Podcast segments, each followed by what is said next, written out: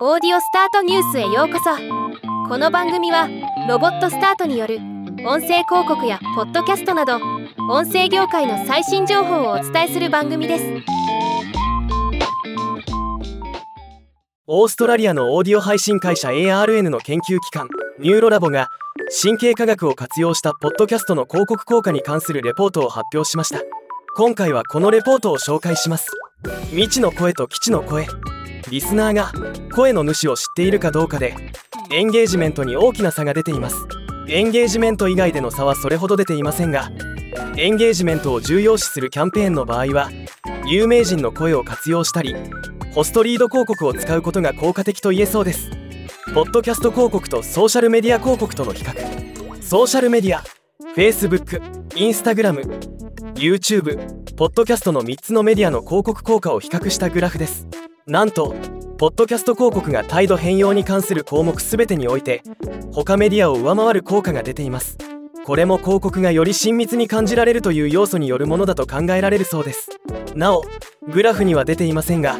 プレロールとミッドロールは記憶形成と早期に適している一方ポストロールは注意喚起とエンゲージメントに適しているとのこと。ポッドキャスト広告とソーシャルメディア広告の組み合わせ。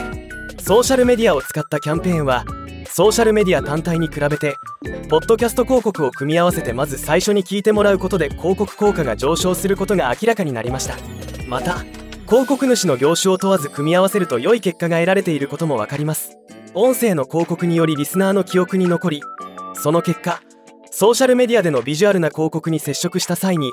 より目を引くという組み合わせは日本でも活用したいところです。オーディオ広告と動画広告の効果の違い。オーディオ広告動画広告の広告効果を比較したグラフです。こちらもポッドキャスト広告が態度変容に関する項目全てにおいて動画広告を上回る効果が出ています。オーディオとオーディオビジュアルコンテンツの違い。最後にオーディオだけのコンテンツとオーディオビジュアルコンテンツに触れたオーディエンスがどうコンテンツを受け取っているのかを神経科学の視点で比較した調査結果です。サンプルとしてマーティン・ルーサー・キング・ジュニアの「I have a dream」私には夢がある。の一節で知られる有名な演説を聞いた結果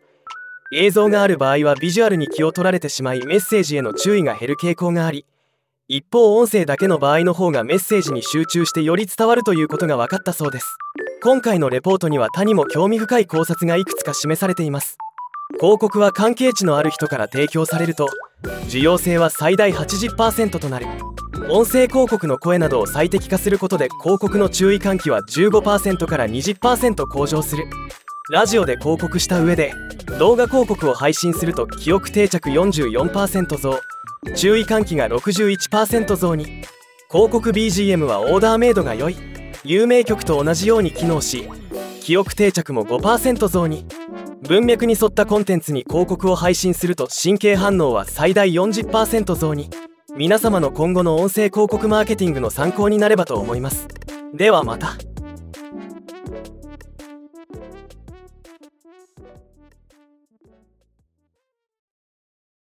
今回のニュースは以上です。もっと詳しい情報を知りたい場合「オーディオスタートニュース」で検索してみてください。ではまたお会いしましょう。